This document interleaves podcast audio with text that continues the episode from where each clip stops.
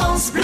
France Bleu Pays Basque. Bonjour. Aujourd'hui, je voudrais que l'on s'arrête un instant sur un livre qui est en tête des ventes sur les sites de e-commerce, mais où il y a rien à lire. Et oui, parce que c'est à vous, chère auditrice, cher auditeur, à qui il est demandé d'écrire. Burn After Writing, en français à brûler après écriture, vous propose de rédiger votre journal intime dans un objectif de développement personnel. Comment? En vous livrant en toute sincérité. Quelle est la chose la plus difficile que vous ayez jamais réalisée?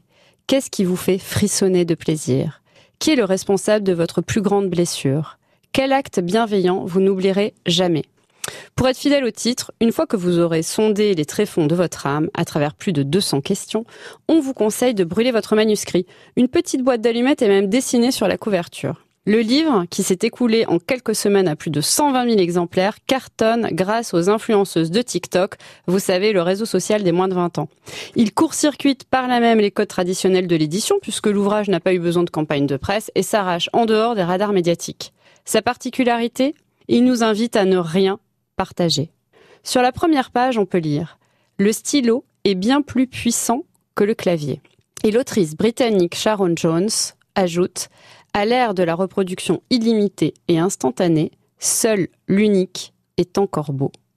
Créez un livre secret et éphémère qui ne parle que de vous, rien que pour vous. Dans un monde surconnecté qui ressemble à un gigantesque confessionnal, voilà qui donne matière à réfléchir sur les paradoxes de notre époque. D'autant que le succès viral du livre émane des réseaux sociaux. Ces mêmes réseaux qui nous tracent en ligne, ciblent la pub avec nos données personnelles et repoussent chaque jour un peu plus les frontières de notre vie privée.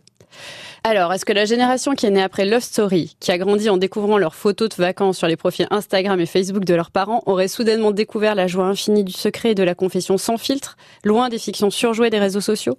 Ce qui est certain, c'est qu'aujourd'hui, dans une société qui prône la surexposition de soi, l'intime est encore loin d'avoir dit son dernier mot.